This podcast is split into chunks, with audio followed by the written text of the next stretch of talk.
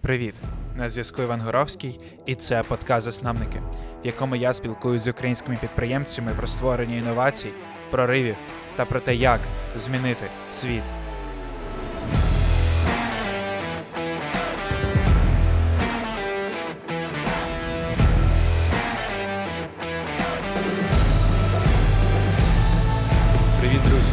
Зв'язку Іван Горовський, і з цим випуском ми вриваємося вже в третій сезон подкасту Засновники. В новому сезоні мені хочеться зробити розмови з підприємцями ще більш справжніми, контент ще цікавішим та якіснішим. Після спілкування з засновниками про додану вартість, про продукти, які орієнтовані на людей, про створення проривів та інновацій, мені стало цікаво, що таке український стартап, хто такі українські стартапери. Тому в третьому сезоні ми присвячуємо його дослідженню українських стартапів. Вони виявилися дуже різноманітними, але кожен має якусь свою фішку, свою особливість. І в цій місії дослідження українських стартапів ми об'єдналися з додатком Фейро, створеним для того, щоб підприємці мали більше часу, щоб присвячувати його створенню крутих продуктів, і менше часу витрачали на подання податкових звітностей. Фейро це мобільний додаток, у якому ви можете виставляти рахунки, у якому можете відслідковувати свої прибутки та подати податкову декларацію за 3 хвилини. Більш органічної інтеграції важко уявити, тому що Фейро турбується про те, щоб підприємці мали час на створення крутих проривів та інновацій.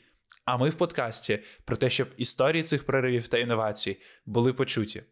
Детальніше про Фейро пізніше у випуску. Сьогодні я спілкуюся з засновниками стартапу Hires, Катю та Ігорем.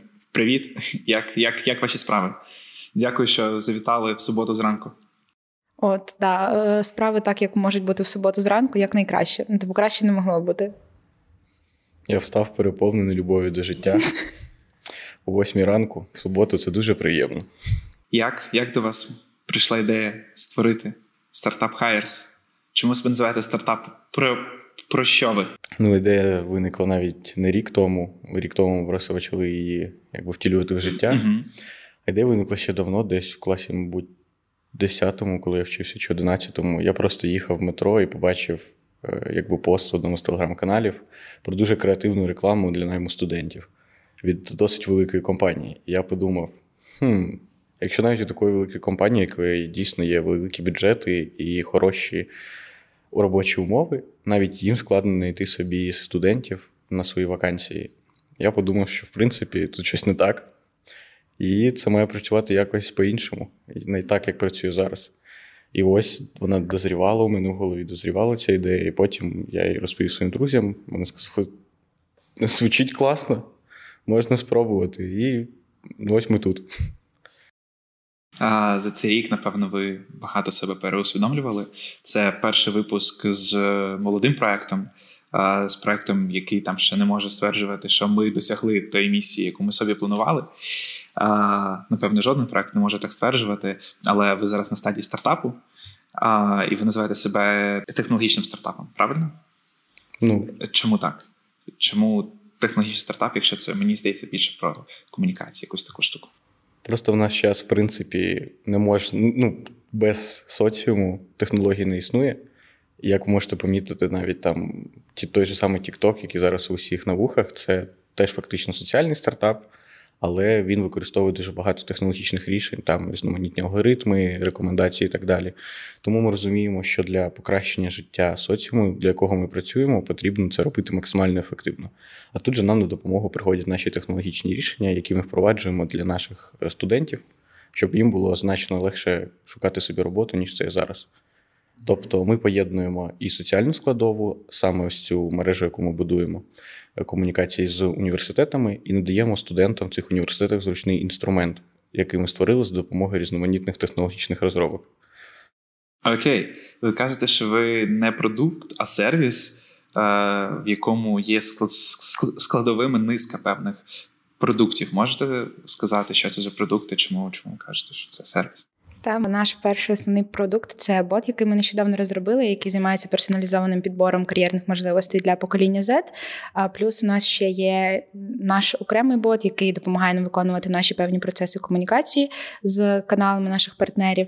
І також ми включаємо в цей список е, Big Career Fest, який ми організовували двічі, тому що він е, приніс досить непогані результати як для компаній, які були нашими партнерами, так і для студентів, які прийшли з цілею знайти роботу або просто підвищити там свої знання у певних певних напрямках. Угу. Можна трохи розказати про свої ролі в Хайерс? Окей, ну давай, по старшинству. Дякую, Кать. Ем, ну, в першу чергу, я виконую роль якби такого представника. Е, на мені я що це дуже велика відповідальність, але на мені лежить якби розвиток стратегії, комунікації з партнерами якби підтримання цього командного духу, що іноді насправді досить складно в стартапах, коли все горить, ти сидиш і просто не розумієш, що робити далі, але стискаєш зуби і якби йдеш. І це досить приємно, що у мене є така чудова команда, яка вірить в нашу ідею. І тут, окрім нас, ще є цілих три людини, які теж працюють, якби віддаючи всю душу. Взагалі, наскільки 24 вже? Зараз на 24, так. Ось, тобто, кожен день команда зростає, зростає, зростає, і все більше людей дійсно якби вкладають свою душу і свої зусилля у цей проєкт. І це мене тішить, оскільки це значить, що ми, в принципі, все робимо правильно поки що в цьому плані. І якраз е, також я комунікую з нашими компаніями-партнерами, з різноманітними іншими стейкхолдерами, які працюють з нами. Тобто, це і е, не знаю, там представники журналістики, е, якісь представники грантових програм, ментори і так далі. Тобто, я намагаюся зробити максимально комфортні умови для розвитку проєкту, і фактично це і є моєю головною задачею, щоб надати моїй команді ресурс для того, щоб вони могли спокійно виконувати свої обов'язки. Я один з членів команди, яка використовує цей ресурс, який нам надає от ігор. Я займаюся комунікаціями зовнішніми, внутрішніми, в тому плані, що з тими студентами, яких ми маємо приводити на наші можливості, які ми надаємо, і з тими студентами, які вже прийшли на наші можливості. А чому зараз от, да, ми говоримо про основну команду? Там це п'ятеро людей. А всього ми зараз нещодавно розширили нашу команду. Це вже 24 людини, які працюють в окремих відділках. Відділах просто лишилися люди, які є там співзасновниками, основою, які набрали в свої департаменти більше людей для того, щоб підвищити нашу ефективність. Ну і в плані комунікації, що я можу сказати, це. Моя робота полягає теж у комунікуванні зі студентами, і чим більше людей буде в моєму відділі, чим більше скажімо, в команду ми залучимо, тим більше ми зможемо комунікувати і виходити на нові рівні. Угу. Якою була перша вакансія, яку ви опублікували на своїх платформах? Так, це дуже хороше питання. Точно пам'ятаю, що це був Deloitte. Щось із вакансії Deloitte, здається, чи аудитор. Ви знайшли де-інде, чи безпосередньо сконтактувалися з Deloitte і вони да, дали цю? Тут я насправді все-таки маю сказати дуже велике дякую Deloitte, бо чесно, ми до них прийшли ще дуже маленьким проєктом. І ми дуже здивувались, коли от Даня це наш, якби ми його називаємо Даня продукт, бо він повністю відповідає за розвиток усієї нашої технологічної, саме е, саме всіх наших рішень. І він просто пішов на одну з ярмарок вакансій на Олімпійському, підійшов до представників Deloitte і сказав: а давайте ми вам будемо рекламувати ваші вакансії. Я не знаю, як вони погодились, але вже десь через тиждень ми сиділи в них офісі і спілкувалися про те, як ми будемо це робити. І це було досить круто і несподівано для нас, що нас дуже надихало йти, бігти далі і робити цей сервіс, оскільки ми бачили, що він дійсно потрібний навіть таким великим компаніям, як Deloitte. Як змінювалася ваша команда? Чи змінювалася вона в плані складу основної цієї? Так, да. це було. Ну, як і в усіх стартапах, в принципі, особливо коли немає фінансування, немає ніяких перших фінансових результатів, вам всього три місяці, якби все горить. Тут ще й новий рік, е, ніхто нікого не наймає, і ви вже намагаєтесь якби собі залучати якихось волонтерів, яким це цікаво. І, звісно, в той час дійсно турбулентність в команді була дуже висока. І там, ну, дійсно, кожного місяця фактично приходило там дві нових людини, йшло дві нових людини. І якби дуже складно було споритись із е, таким потоком людей. uh Проте ми просто потім змінили свій підход до того, що ми взагалі говоримо людям, що ми їм обіцяємо і кого ми відбираємо. І от зараз у нас 24, я не можу сказати, що у нас така сама динаміка в команді по змінах, як коли у нас було там 7-8. Угу. Що ти кажеш команді, щоб зберігати цей внутрішній драйв? Та вона не просто така чудова команда, що нічого казати. Да, нічого, не треба казати тут. всі. Катя, як ти зберігаєш свій внутрішній драйв? А я не знаю. От воно просто ти любиш і любиш, і хочеш робити, і це робиш, але це теж це знаєш як картинка, така, яка виглядає збоку, нібито просто так от рівно все йде весь час ідеально. Але насправді свої злети, свої падіння. Я свою динаміку в проєкті в цілому можу назвати як кардіограма, така дуже нездорової людини. Отак, от М, просто злети, падіння, коли в тебе вистачає ресурсу, ти летиш, ти набираєш людей, ти починаєш робити. Потім в тебе йде такий певний спад, і ти або тобі вистачає сил тримати все стабільно на якомусь одному рівні, або ти, ти просто береш паузу і потім знову повертаєшся. Ну тут насправді е, дуже класно, що в команді є така підтримка і така сила людей, коли тобі дадуть у цього такого волшебного пенделя. І він тобі не, не в тому плані, що чого ти такий там поганий, давай або да, або ні, а в тому плані, що тебе надихнуть, тебе повернуть до того, з чого ти починав, е, дадуть зрозуміти, навіщо ти починав, і ти м, якось сам по собі хочеш рухатись далі. Окей, вау, це, це дуже круто. А, на такій зараз стадії стартапу дуже багато невизначеності, і ти згадував про турбулентність на початку, про потік людей в команді, про те, що ви сідаєте, не знаєте, що робити, але робите, тому що треба. А, як, як ви справляєтеся з цією невизначеністю? Що, що, що для вас цей маяк, на який ви орієнтуєтеся в такому тумані? В, Ки- в, Ки- в київському смогу.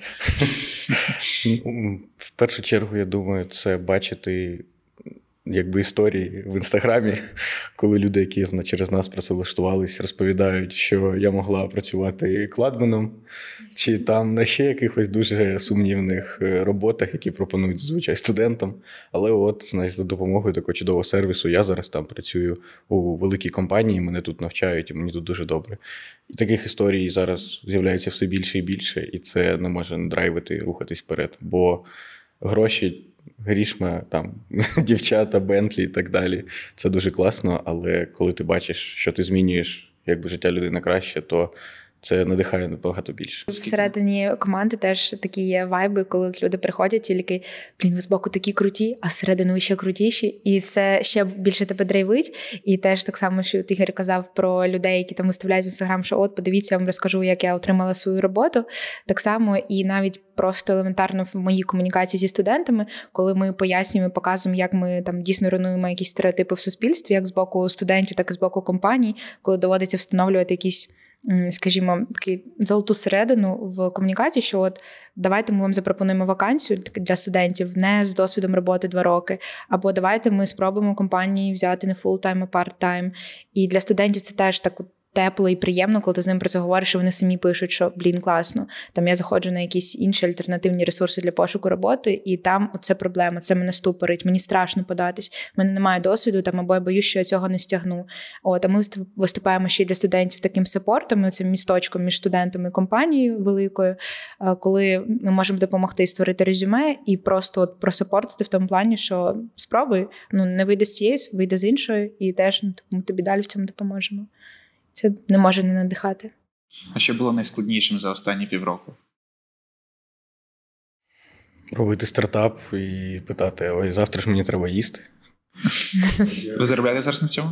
Ну, так, да, якби, але чесно скажемо, ще якби до фінансових там вершин є ще куди рухатись. До Бентлі та дівчат. До, до Бентлі до дівчат, але ми, ми рухаємось, да. Проте не те, щоби. Зараз ми намагаємося якраз знайти ось стабільну модель, яка дозволить нам там заробляти кожного місяця, бо е, якби сумарна виручка проєкту вже відносно велика, як для такого рівня стартапу. Проте, чесно, продукту, який би, як, наприклад, там у наших великих конкурентів, в яких є стабільний там потік виручки, то такого зараз ще немає. Проте, от ми зараз вже запустили бота і сподіваємося, що вже нарешті зможемо налаштувати наш якби, фінансовий потік Мгм. і вже потім перенаправляти його на покращення нашого сервісу. За якою моделлю фінансів працюєте зараз? А, На чому заробляєте? Зараз ми дозволяємо нашим працедавцям якби платити за рекламу. Тобто є два, дві моделі оплати. Перша це оплата за перегляди, У нас зараз 5 тисяч переглядів в мережі коштують 800 гривень. І також можна там прямо вже за результат, коли людина через нас наймає іншу людину, то їй якби ну там проходить місяць апробаційного періоду в кандидата. Він працює. Якщо все ок, то ми отримуємо 60% від його місячної зарплатні у якості оплати. Проте ми все-таки вбачаємось для нас більш актуальною якраз модель за перегляди, оскільки насправді ну, у нас вже були випадки, коли якби кандидат бачить вакансію в перший раз у нас і запам'ятовує, а потім іде подається через WorkUA. Питання чому? Ну тому що от така психологія в людини. Не будемо думати, що можна з цим зробити. Проте такі проблеми теж існують, і насправді їх досить багато. Тому ми зараз намагаємось знайти найбільш якісне рішення для того, щоб ми могли якби налаштувати повністю наш продукт, який прям буде працювати як машинка стабільно кожен день, угу. приносити круті вакансії студентам. Щоб цей такий journey був повністю, типу, що я побачив хайерс, побачив вакансію, яка мене зацікавила. Там прийшов в боті це опитування, сказав, що я там бакалавр, цікавий там маркетинг, бізнес. Мені бот видав вакансію. Я подався, отримав цю роботу. Ви отримали свої 60%, Я отримав роботу мрії, і всі щасливі. Ну і ви записували історію в інстаграмі про те, як ви класно працюєте. Це досить важливо, будь ласка. До всіх звертаюсь, хто через нас подається. Кожна ваша історія робить мій день краще. Про нестабільність знову хочу поговорити з вами трохи. Ем, ви проходили акселераційну програму в Unicity, Nest. Е, і мені здається, що такі штуки вони додають е, стартапам трохи визначеності, зовсім трохи і трохи стабільності. Е, що вам дала ця програма? Як ви себе відчуваєте після неї? Е, я не знаю, як для більш якби з таких вже зрілих такі команд, які були з нами на програмі, але нам, як молодій команді, ще й через цей коронавірус, у нас там дійсно була фактично п'ятимісячна перерва через карантин, коли ми просто сиділи у своїх там Хмельницькому. Кривому розі, Я не хтось в своєму селі. Да, І це досить складно комунікувати, коли навіть ще сама команда навколо до одного не зібралася, і тут ми виграємо якби перепустку в Нест. В першу чергу, ну, це був такий легкий шок, бо ми думали, що якби є ще купа інших крутих стартапів в Україні, які можуть туди потрапити, і ми виявилися одним з цих стартапів. Це було дійсно дуже приємно. І ця програма дала нам в першу чергу приміщення, що дозволило нам ще більше розбудувати команду, ще більше відчути, що ми дійсно якби одна тіма, яка робить якийсь крутий продукт. Кожен день ми комунікували, бачили ці, ці морди один одного. І це дійсно допомогло побачити, що ми якби всі в одній лоці і робимо якби одну річ. І це, якби, я вважаю, найголовнішим, що з нами сталося занести, якщо чесно. Бо все починається з команди. Якщо команда між собою нормально не може комунікувати, то якби про який якісний сервіс може йти мова. Але, звісно, якби офіс це не все, що ми винесли з цієї програми. Також ми дуже багато працювали з менторами від Несту, і е, це ментори не просто там, якби. Точково з нами займалися. От з нами працював професор із Берклі, в якого там більше 25 років wow. досвіду, і саме в Кремнієвій долині. У нього там, здається, екзитів за IPO на 10 мільярдів доларів. Ну, на 12, да. Тому, чесно скажу, що для нас такі менторські сесії були неймовірно корисними. Ми дуже багато чого собі в голові перебудували. І при підході до продукту, до маркетингу, до управління командою, як до управління нами, як засновниками до управління нашою, якби нашими людьми, які з нами працюють, і яких ми ведемо разом із нами робити цей продукт. І дійсно, цих три місяці нам принесли ну, як там три роки життя да, власного. Бо, як ви знаєте, з менторами навчатись набагато легше, бо все-таки у нас, у яких там рік досвіду якогось бізнесу порівнянності в Україні і 25 років досвіду в бізнесі в Каліфорнії це. Так, ментор завдяки мені зі своїм якимось досвіду допомагає створювати ці орієнтири, щоб орієнтуватися в невизначеності ти також маєш своє враження від Несту? Ну, у мене тут скоріше навіть. Е, перед Нестом це був той момент, коли реально най найнестабільніша ситуація е, в нашій команді, тому що це почалося літо, якось всі відходили від да, і навчання закінчилось, відходили від навчання. Тут непонятно, де взагалі що відбувається. І я пам'ятаю той момент, коли Ігор мені кидає фото і каже, тепер це наш офіс.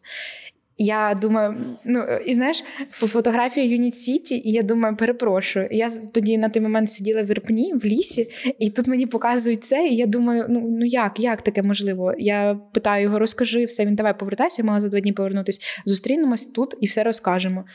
У мене просто така нетерплячка була, але в той момент, коли я тільки прийшла вперше туди цей офіс в Юніт-Сіті і ця вся історія, і ти розумієш, що все так як було до цього, не буде вже більше. Буде або по-іншому, або ніяк.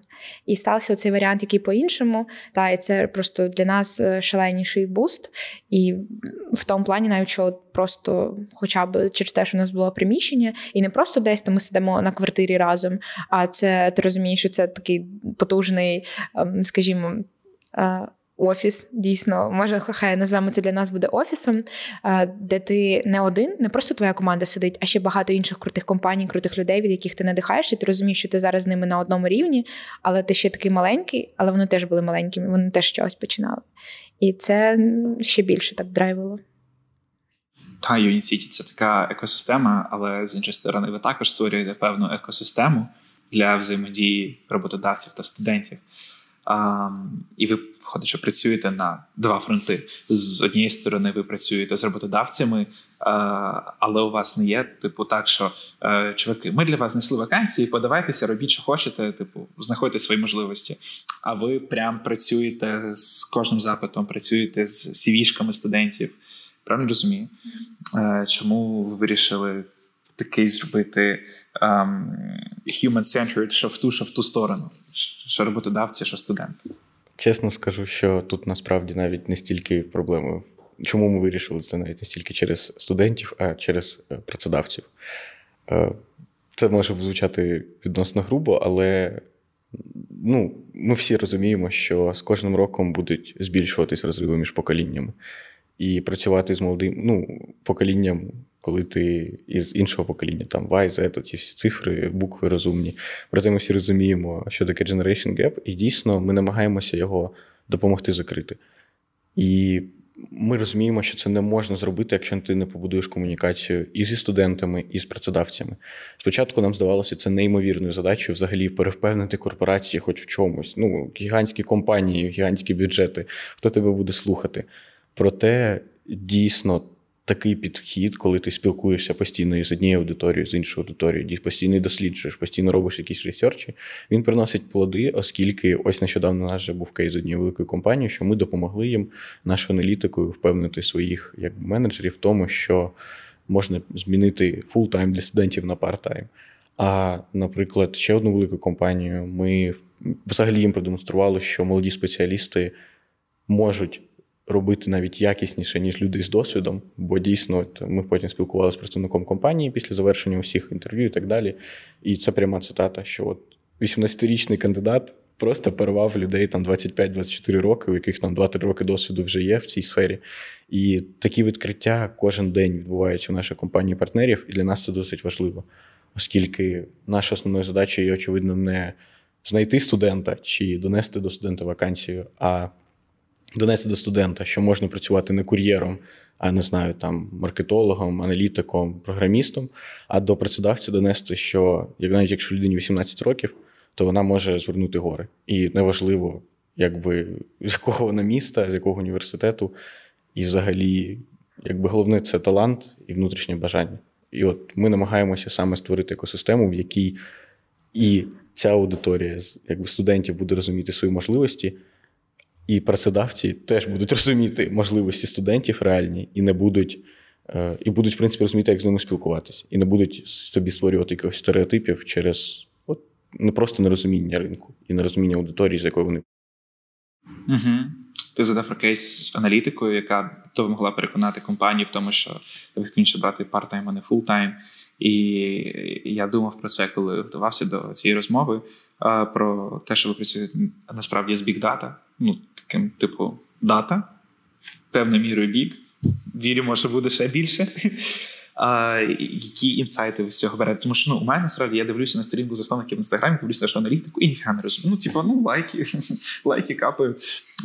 І що що ви берете з цієї аналітики? З, не з аналітики, а що ви берете з бікдата, яку ви отримуєте зі своїх сервісів? Е, ну, в першу чергу, ми розуміємо, ну, чесно, це досить складно, проте. Я не знаю просто, як це сказати більш м'яко, але якщо ви якщо ви не вмієте рахувати, то краще взагалі не робити нічого. Це досить е, засмучує багато людей, бо рахувати складно.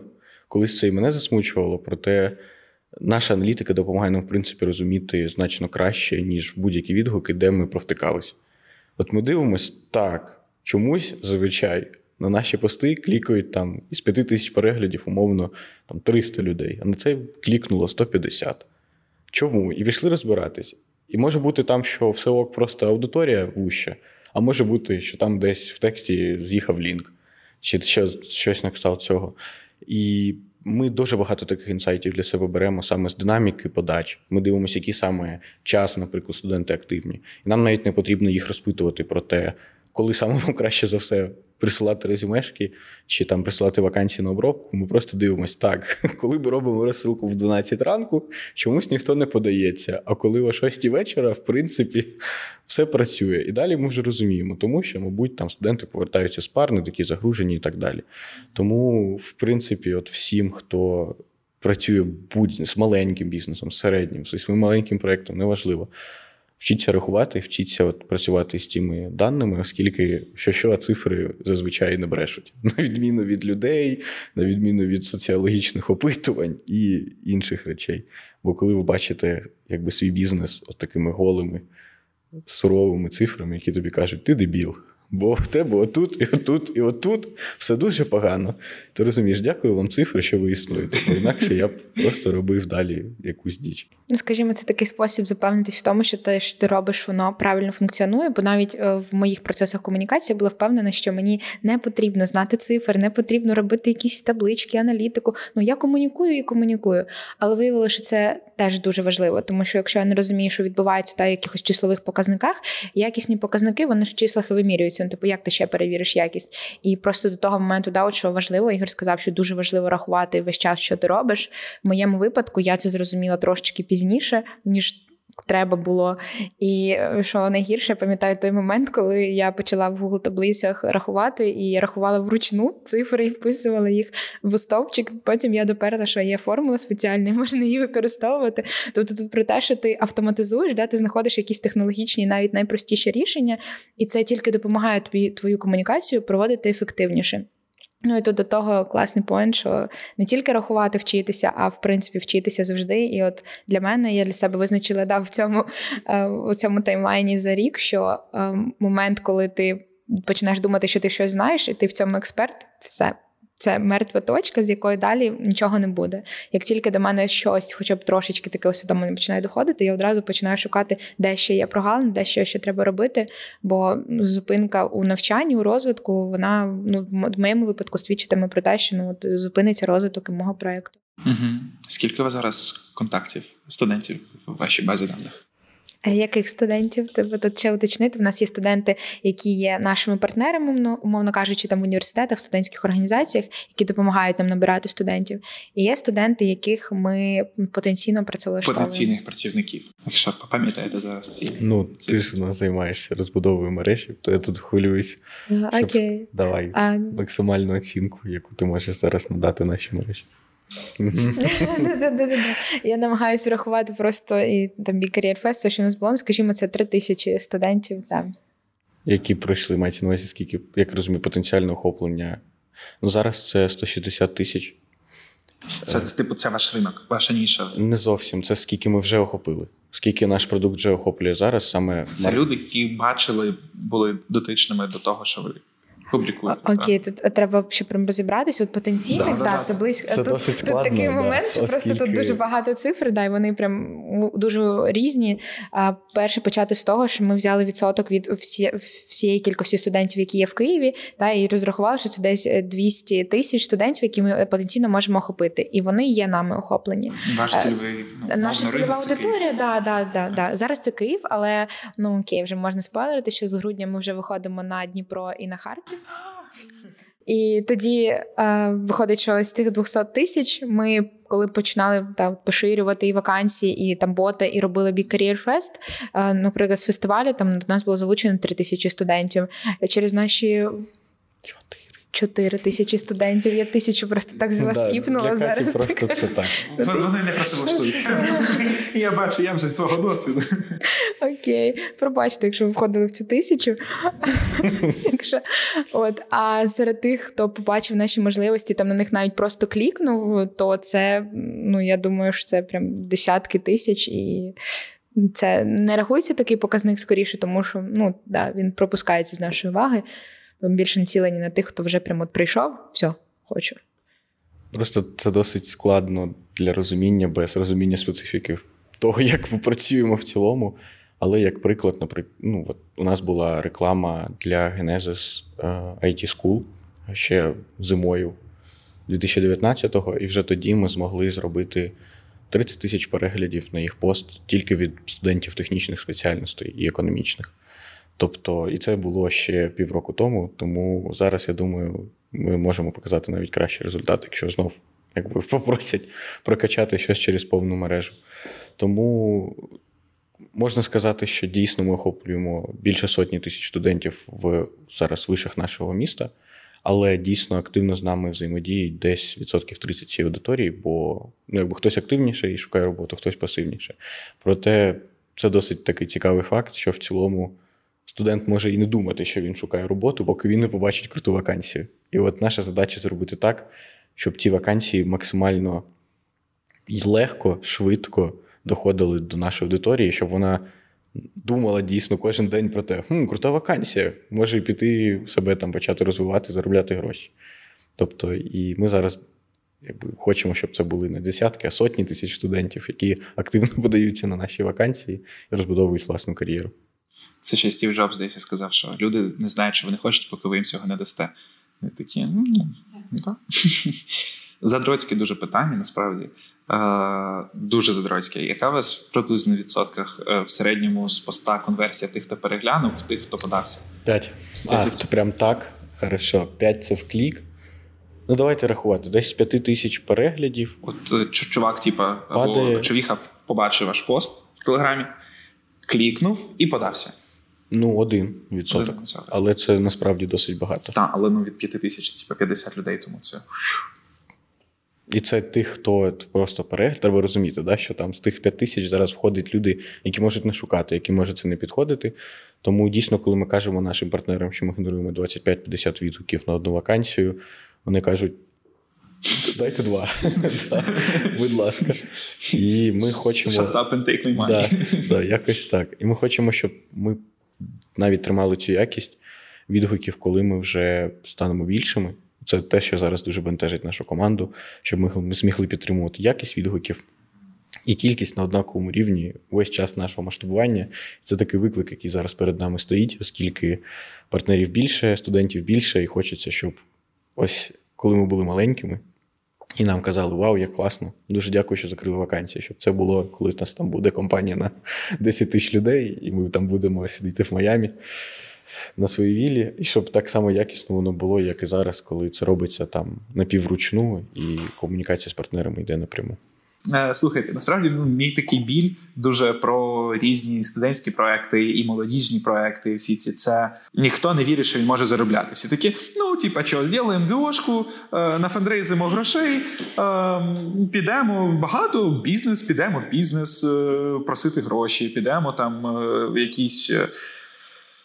Донори, будемо подаватись на гранти, знайдемо гроші, щоб втілити наш некомерційний проект і поширити важливі меседжі. Е, Як, як ви прийшли до того, що окей, чуваки, ми не хочемо просто робити, ми хочемо на цьому заробляти. Ми не хочемо просто вакансії робити, ми хочемо заробляти на цьому. Тому що неможливо щось робити якісно, не маючи фінансування. І коли ти робиш щось, ну от якби це є класичний жарт, да? дешево, швидко і якісно. Да? Переберіть щось одне і вийде якраз так, як можливо. Тут те саме, бо неможливо робити якісно, дешево і швидко. І якраз ми обрали, щоб це було якісно і швидко, але щось тут ну, всю трійцю випадає. І ми розуміємо, що в першу чергу це неможливість зробити для себе, а можливість зробити для свого бізнесу, можливість створити щось дійсно круте. І таке з чогось, як зараз, якби наші підписники, і люди, які дійсно подобаються, чим ми займаємося, щоб вони отак казали: Вау, я обожнюю цей продукт, я знайшов роботу і знайшла. Я зараз там заробляю купу грошей, чи там отримую купу релевантного досвіду, який змінює моє життя, і роблю це там з першого другого курсу. І це надихає значно більше, ніж ті самі віли в Майамі, але не буду брехати, що віли в Майамі мене не надихають. І ми для себе цю тезу прийняли майже одразу і розуміли, що великий бізнес не не вийде його зробити, якщо там десь фандрейзити, десь щось десь бігати.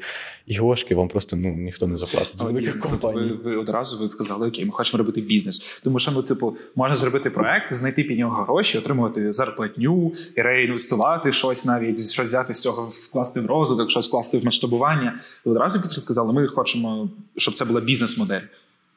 З самого початку ми орієнтувалися, що це буде компанія, да, яка буде заробляти гроші. Ми одразу робили фінансове планування. Ну, це досить такі нудні речі, але вони мають робити з самого початку, бо інакше, ну, ми навіть. Ну, знаєте, нещодавно була ситуація, і вона мене досить вибісила, коли ти кажеш: Ой, а ми з'ясовується, заробили X тисяч доларів сумарно на проєкті. Я такий на те так послухав і такий стоп, так не має бути. І зрозумів, що ну, фінансова звітність велася не дуже якісно. І через це насправді було декілька великих факапів, які ми могли б закрити, якби ми рахували з самого початку це як реальний великий здоровий бізнес, тому що, якби, як я вже казав, цифри не брешуть.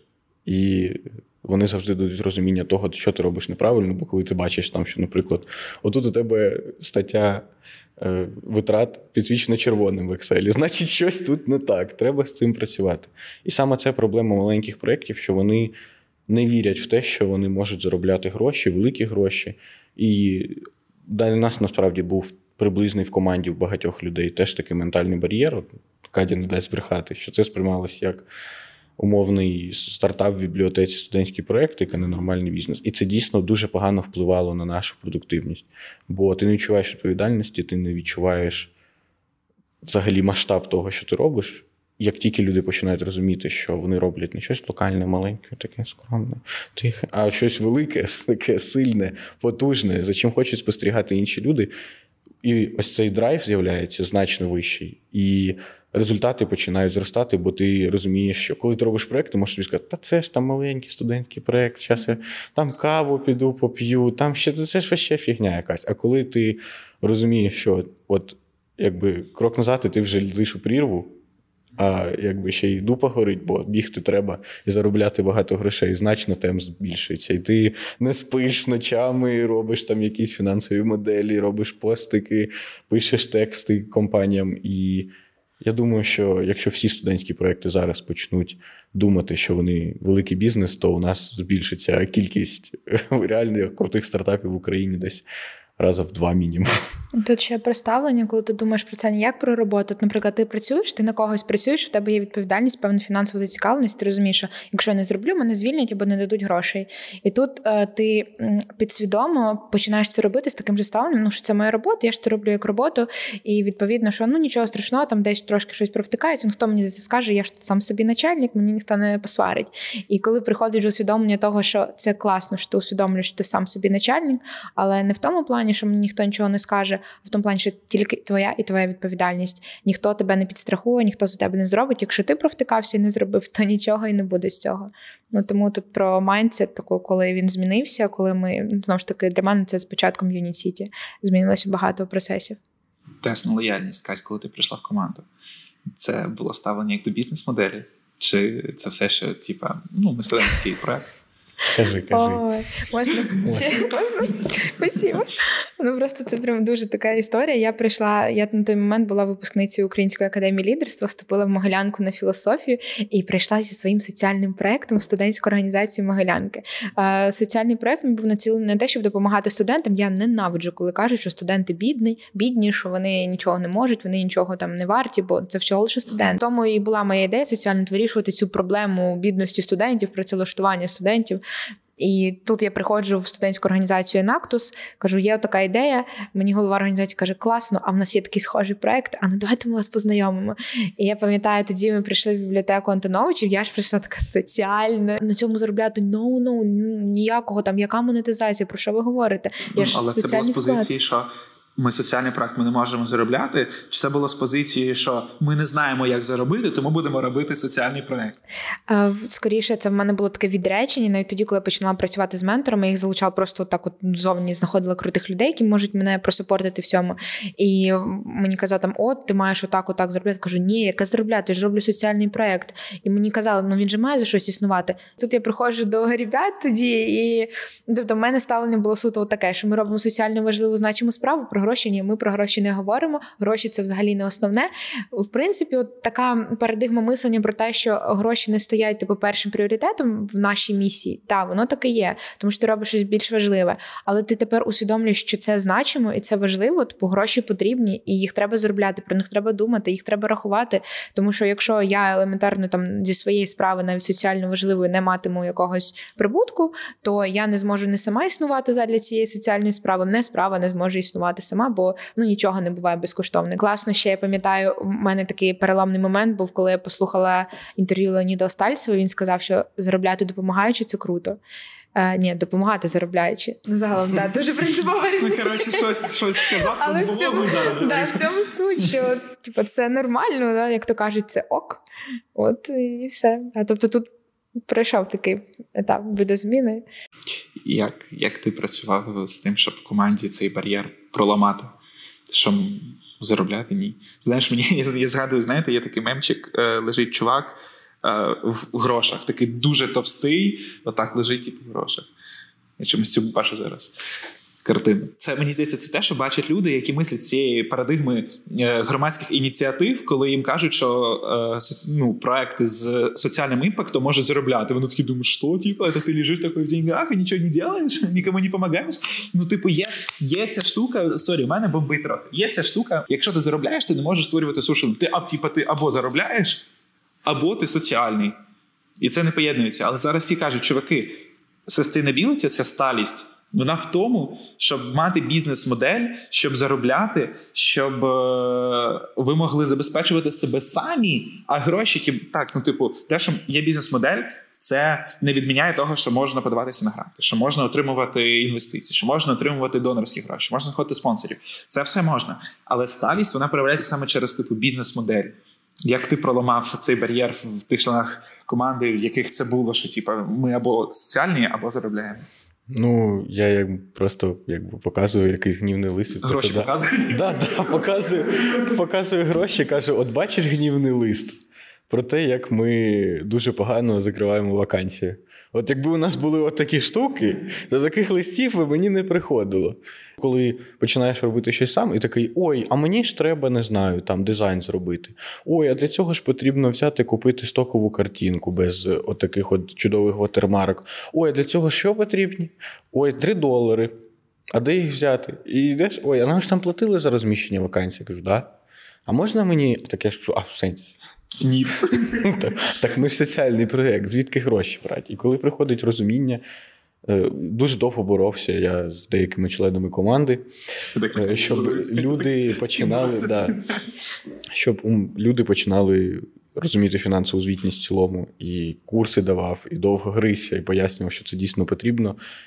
І коли люди почали самі виписувати собі бюджети, планувати, самі повністю розписувати свій грошовий потік, вони зрозуміли, що щоб зробити А, потрібно Б, С, Д, Є. І от ще от такий от в Excel здоровенний е, якби лист із купою таких от рядочків, і там мінус, мінус, мінус, мінус. І ти такий сидиш і розумієш, що щоб отак студенти записували історії, потрібно звідкись на це брати гроші, бо інакше воно просто все розвалиться і жити не буде. І от мабуть, тільки на власних шишках.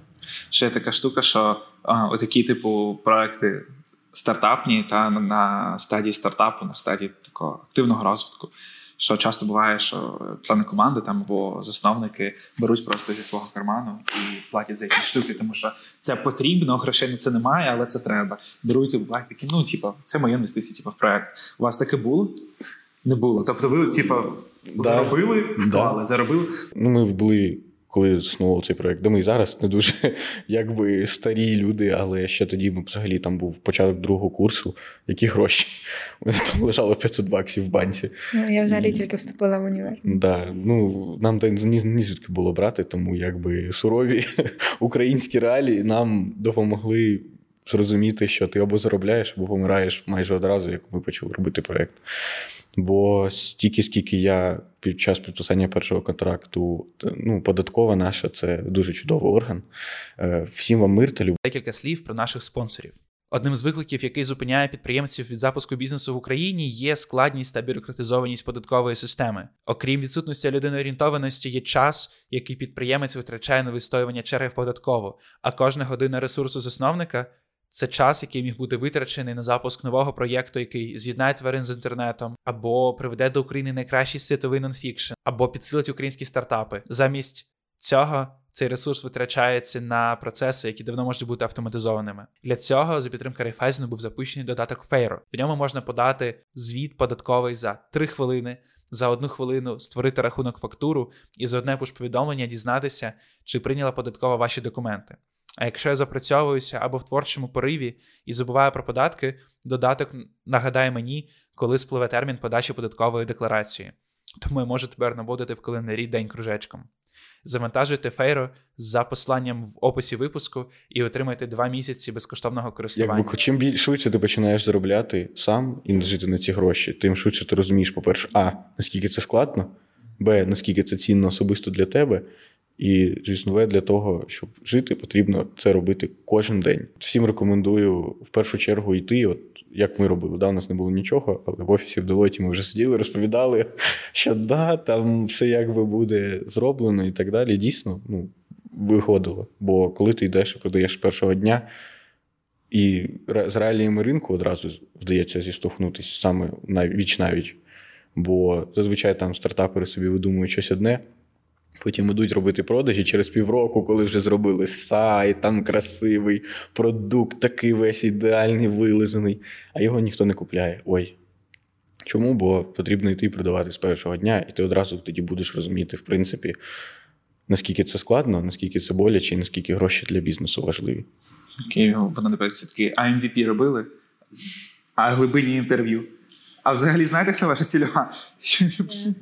Ну, тут, до речі, момент.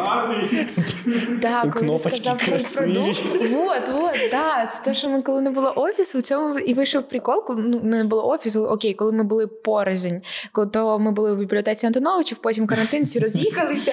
Окей, ми перестали комунікувати. комунікувати. такий стартап-інкубатор. І тут, коли ми зрозуміли, що відбув, коли ми зібралися вже разом, почали говорити, ми зрозуміли, що відбувалося. Є там чотири основних напрямки комунікації е, з студентами комунікації з бізнесом, продукт девелопмент і. е, Маркетинг, да?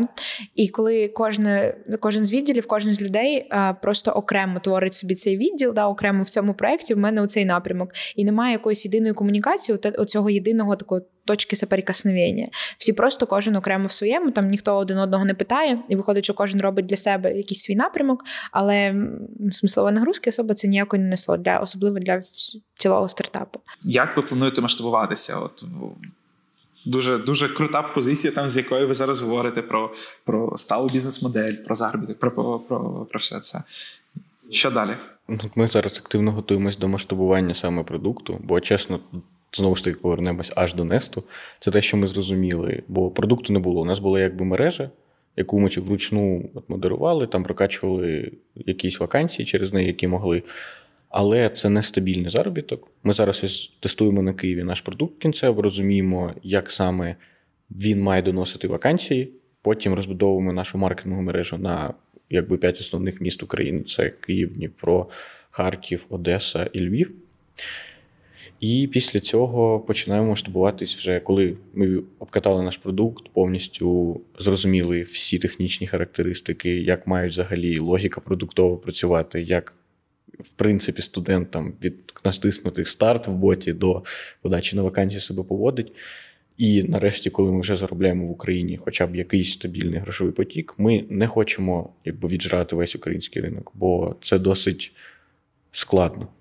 І, значить, приклавши ту саму кількість зусиль на е, ринках більших з об'єму, можна зробити багато ще більше грошей, а потім реінвестувати їх в Україну, що теж досить є цікаві позиції. І от ми зараз хочемо е, зробити продукт, потім накачати туди аудиторію з нашої маркетингової мережі із з наших якби, українських університетів, показати інвесторам вже серйозним, солідним, можливо, навіть не українським, а там західним якимось, що у нас є стабільний грошовий потік, що ми у нас є розуміння того, як заробляти на такій бізнес-моделі, на такому продукті, що у нас є розуміння, як будувати маркетингову мережу для залучення студентів, і просто показати цей бізнес-план і почати виходити на ринок чи Великобританії, можливо, чи е, Євросоюзу в цілому.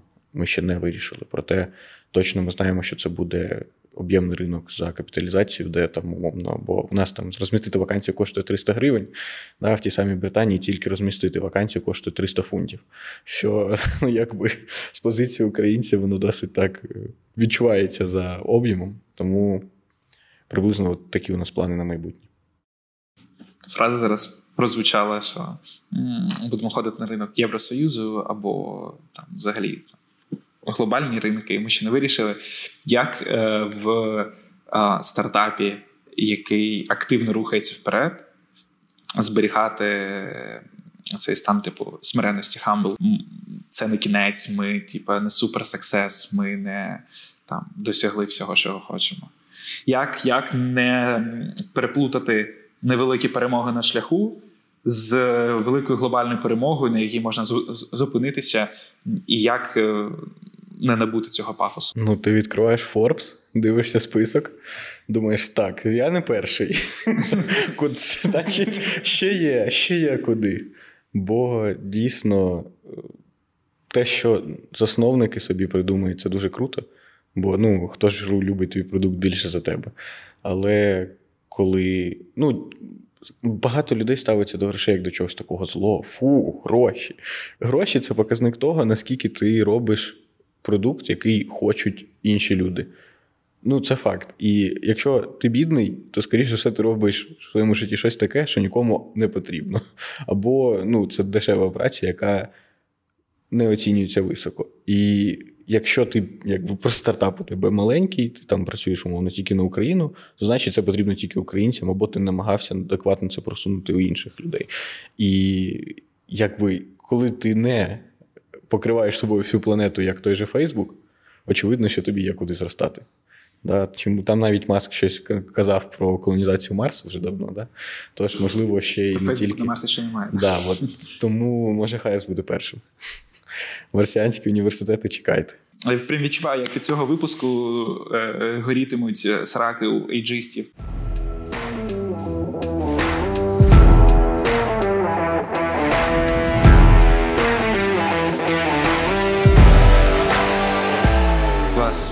Roadmap, як ви собі бачите цей план дій до е, цього масштабування, до виходу на нові ринки? Маєте якусь типу, мапу? Скажімо так, мапу ми маємо, але мапу ми мали і рік тому, умовно. І вона перекроється кожен день.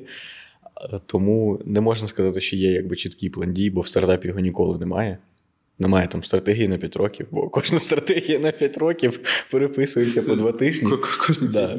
Це той випадок, коли відсутність плану це найкращий план. Ну, Ти маєш візію, ти розумієш, куди ти рухаєшся, але прям чітко от по днях навіть ми там робили таке, що раз на два тижні ми збираємося і робимо там стратегічну сесію планування. Ми робили там його на місяць, а де ми будемо через півроку, а де за рік. Потім ми почали робити раз на два тижні. Раз на два тижні, і ти розумієш, що маленькими кроками до великої цілі, да, воно краще так просувається, бо ти одразу бачиш результат, коли він дуже такий, дуже велика ціль, ти стріляєш на майбутнє. ти не бачиш таких от короткочасних успіхів, і це трошки дезорієнтує в тому плані, чи туди я рухаюсь. А коли так от потрошку, ти чітко бачиш результат тут і зараз. Можна там робити технологію з машинним навчанням і так далі, і казати, да, от ми ще через 10 років, от тоді ми вже будемо мільярдною компанією. На жаль. Е, в нашій сфері класіфайдів це так не працює, і нам ми повинні бути прибутковими з першого дня. Ми спілкувалися з представниками інших великих класіфайдів, теж, на жаль, не можу назвати їх назви. Проте ми всі там купляємо машини або квартири кожен день. І ось е, якби аналітики звідти кажуть, що класіфайдам не можна не заробляти взагалі, бо інакше просто вони помирають і жоден інвестор в це не вкладеться. Нам хочеться довести, що ми дійсно за такою моделлю можемо заробляти гроші і залишати чистий прибуток, залишати його адекватним якби, відсотком від виручки. І потім вже почати масштабувати цю бізнес-модель, наш продукт в цілому на е, міжнародні ринки. Паралельно, поки ми будемо масштабуватися на Україну, ми якраз будемо займатися їх вивченням і підбирати найбільш підходящі. Це будуть і інтерв'ю з студентами, які ми вже, до речі, проводили із студентами з Берклі і з випуск... ну, з Каліфорнії взагалі зізвонювалися зі студентами. І дійсно з'ясували, що насправді, що було для нас великим шоком, Україна ну, якби логіка комунікації українських студентів і американських студентів взагалі не відрізняється. Не відрізняється. Взагалі, одне й те саме. Просто всі збираються в якомусь каналі на зручній платформі. Просто в нас це там умовний Телеграм чи Інстаграм, а в них це Діскорд. Да, що, да. Або mail. Кажу, ну але mail, окей, а зручний який тоді? Ну, mail. Да. Це просто для нас так було досить дивно, але ось такі культурні особливості, я думаю, ми будемо знаходити при виході в кожну країну. Проте механізм, очевидно, один той самий, що якби є купа студентів, їм треба якось комунікувати один з одним в одному місці, і ми хочемо також якби переносити нашу модель комунікації з українськими університетами на університети закордонні. І ось у нас вже навіть є перші паростки в Литві. Будемо дивитись, як воно буде розвиватись далі. Поділіться уроками та молодої команди, яка змогла пробити цю парадигму неприбутковості.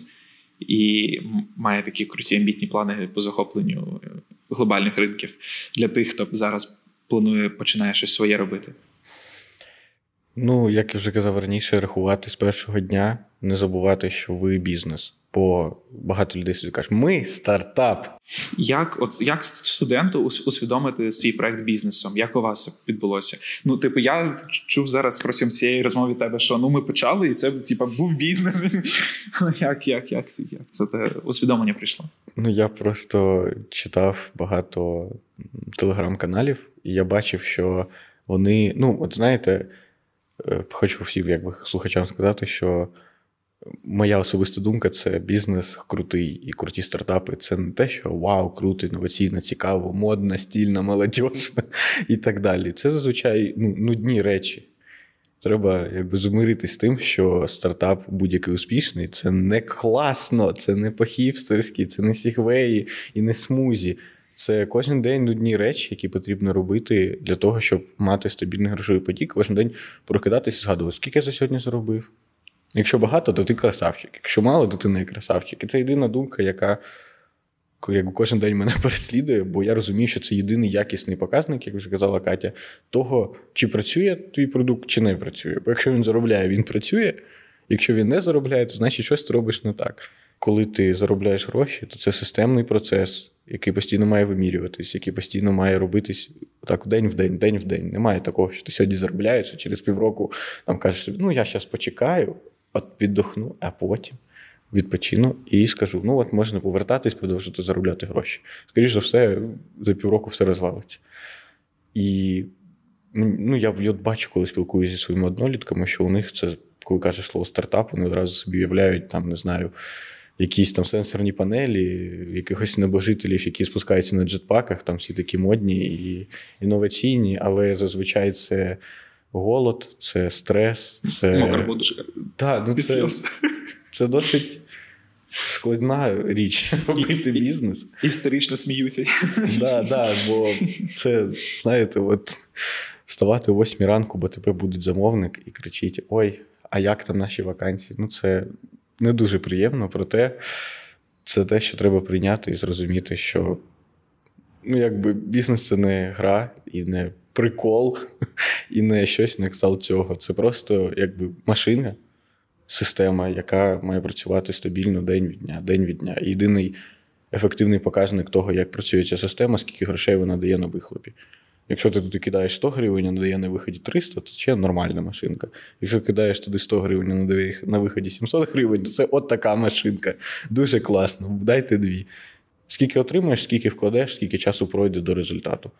І коли ти думаєш про свій бізнес ось так, без усіляких прикрас, розуміти, що ти робиш щось не так, набагато легше. Урок перший рахуйте гроші. І так, перехід, Катя, збалансуй тоді, будь ласка, цей підхід про гроші. Все-таки ти прийшла саме з там з, з цим баченням про соціальний проект, про цей impact і так далі. Збалансуй своїм уроком, своїм сприйняттям. Там ще ще один урок, який ти винесла зараз, або який ти, яким ти можеш поділитися зі студентами, які починають свої проекти. Окей, це найголовніший інсайт за весь е, Весь процес Хайрес це думати. Ну, це не як якась агітація, все тому подібне, але реально. Але дійсно, ну знаєш, ми сьогодні натяками, натяками так тонко, але окей. Думати про те, що ти робиш, і постійно ставити собі питання, що би що. І це для мене і як питання про заробіток, і як питання про соціальну складову. Е, це все про думати і про те, що ти постійно собі ставиш питання, навіщо? І думаєш перш за все про, про себе, типу, навіщо я це роблю для себе, що мені це дає.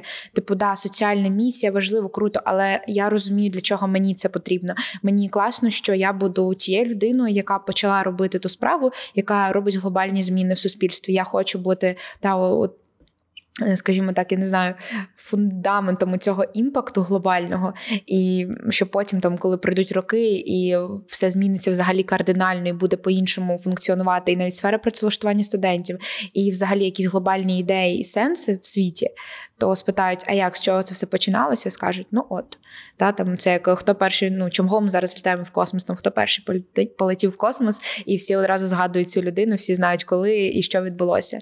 І так само я б хотіла, щоб говорили колись про нас. Ти пам'ятаєш ситуацію в інституті, кажу: Ігор, зараз зробимо ГІВВ, Я привожу нам студентів, всіх е, поїмо кавою. Що би що?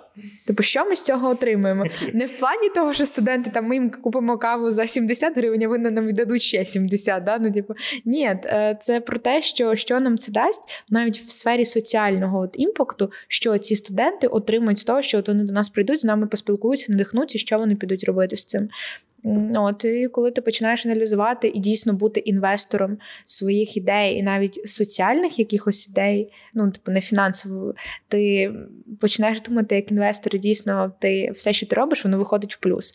Бо як ну класно, теж я не чи ти мені сказав, чи це я вже десь сама нарискала, що коли ти робиш щось, і це тебе виводить в нуль, типу, ну окей, я не втратила, я вийшла в нуль. А навіщо тоді було робити цю дію? Типу, я могла просто сидіти рівно і так само вийти в цей нуль. Тому, коли починаєш думати, усвідомлювати, ти завжди якось в плюсі, і від цього в плюсі і твоя ідея, і люди, які до тебе приходять за твою ідею. Ну і в принципі, все що ти робиш. До речі, скажу, як ви можете побачити навіть по нашому інтерв'ю. Е, підбирайте команду відповідно, бо якщо всі будуть такими людьми, як я, то це буде дуже дуже складно. Тому потрібно, щоб був такий баланс, коли є дійсно люди, які хочуть робити е, дуже круті речі, і люди, які будуть хапати їх за руку і казати: ну, пам'ятай, що ти не в тебе ресурси не нескінченні, і круті речі нам треба вибрати найкрутішу і вкладати ресурси саме туди. І от це, мабуть, такий третій урок, бо команда. Дійсно, багато людей думають, та команда, та команда, яка там команда, що там продукт, ринок, там, маркетинг, ці всі слова, але воно все буде не працювати абсолютно, якщо команда у вас складається з людей, які один одного не розуміють, які не можуть один з одним нормально спілкуватися, які просто слабкі, самі по собі не витягнуть це. Бо робити стартап, а ще й бізнес це взагалі. Бо дійсно навантаження досить високе. Якщо у вас немає друзів, реально друзів в вашій команді, які з вами будуть тягнути це на собі і будуть вас підтримувати ви їх, то краще навіть не починати, бо навряд чи у вас щось вийде. Дуже круто. Кожен засновник мені здається, в якийсь момент стає перед питанням, що е, перше питання це е, я не я не можу справитися з усім, мені потрібні люди, щоб мене розгрузити. А друге питання, мені здається, це Мені не потрібні люди, які будуть розгружати мене і брати на себе мої завдання. Мені потрібні люди, які будуть повноцінними партнерами, які будуть привносити свою частку в створення цього спільного продукту, цієї спільної цінності. Я думаю, що важливим буде такий типу дисклеймер, що ті, хто дивляться цю розмову, ви дуже круті. Дуже круті. Ви дуже надихаєте і дуже багато зон розвитку там своїх проєктів я побачив саме в розмові з вами. І я розумію, що е, хтось, хто тільки починає цей шлях, хтось, хто зараз е, має ідею, не має ще плану дій, не має системного бачення, має ідею і хоче, хоче змінити світ. Та у нас, типу, засновники це ті, хто змінюють світ. Ем, Це важливо розуміти, що не всі одразу класні. Ніхто одразу не класний, ніхто одразу не системний, ніхто одразу не зрілий, ніхто одразу не розумний. Це певний шлях, і для кожного цей шлях починається в якийсь свій момент. І коли мені здається, є це бачення, ми хочемо змінити світ. І я відчуваю, що у вас є це бачення змінити, що ми ми, ми хочемо змінити світ, а, то інші штуки вони вже напрацьовуються. Тому мені здається, що дуже важливо не дивитися зараз на там розмови з засновниками, думати, блін, вони такі круті, як, як типу, я не зможу. А думати, окей, що вони зробили, щоб опинитися там, де вони є зараз, і як я можу це зробити в своєму контексті, там як я можу створити цю свою історію і змінити світ по-своєму. Я вам дуже дякую за цю розмову. Я просто зараз, ем, як там знаєте, е, я настільки в своєму познанні преисполнився зараз. настільки. Тому, блін, вам удачі. Я дуже сподіваюся, що ми будемо ще в контакті, і, е, і дуже хочу дивитися на ваш вихід на глобальні ринки, те, як ви масштабуєтеся, і можливо, я навіть колись знайду для себе роботу на вашому сервісі. Ми пішли з нами. Дякую. Наостанок декілька слів про спонсорів цього випуску. Додаток Фейро. Адже Фейро створений для фізичних осіб підприємців третьої групи і включає в себе функції бухгалтерського обліку, податкової звітності та банкінгу. Простими словами, якщо ви фрілансер, дизайнер, подкастер, як я, або підприємець з власним невеликим бізнесом, то за допомогою Фейро ви можете подати податковий звіт за 3 хвилини за одну хвилину виставити рахунок фактуру через пуш-повідомлення, дізнатися, що податкова прийняла ваші документи, або переглянути свої прибутки за останній квартал. Через автоматизацію цих процесів Фейро автоматично підтягує правильну форму подачі документів, і я можу більше не тривожитися, що я допустив помилку в оформленні. А для надійності вирахування вашого податку Фейро запартнерилися з U-Control та Liga Report відкритими базами даних, в яких зберігається інформація про нашу підприємницьку діяльність, тому може не турбуватись, що щось буде неправильно пораховано. Завантажити Фейро за посиланням в описі випуску прямо зараз і звільніть час для проєктів, які змінять світ.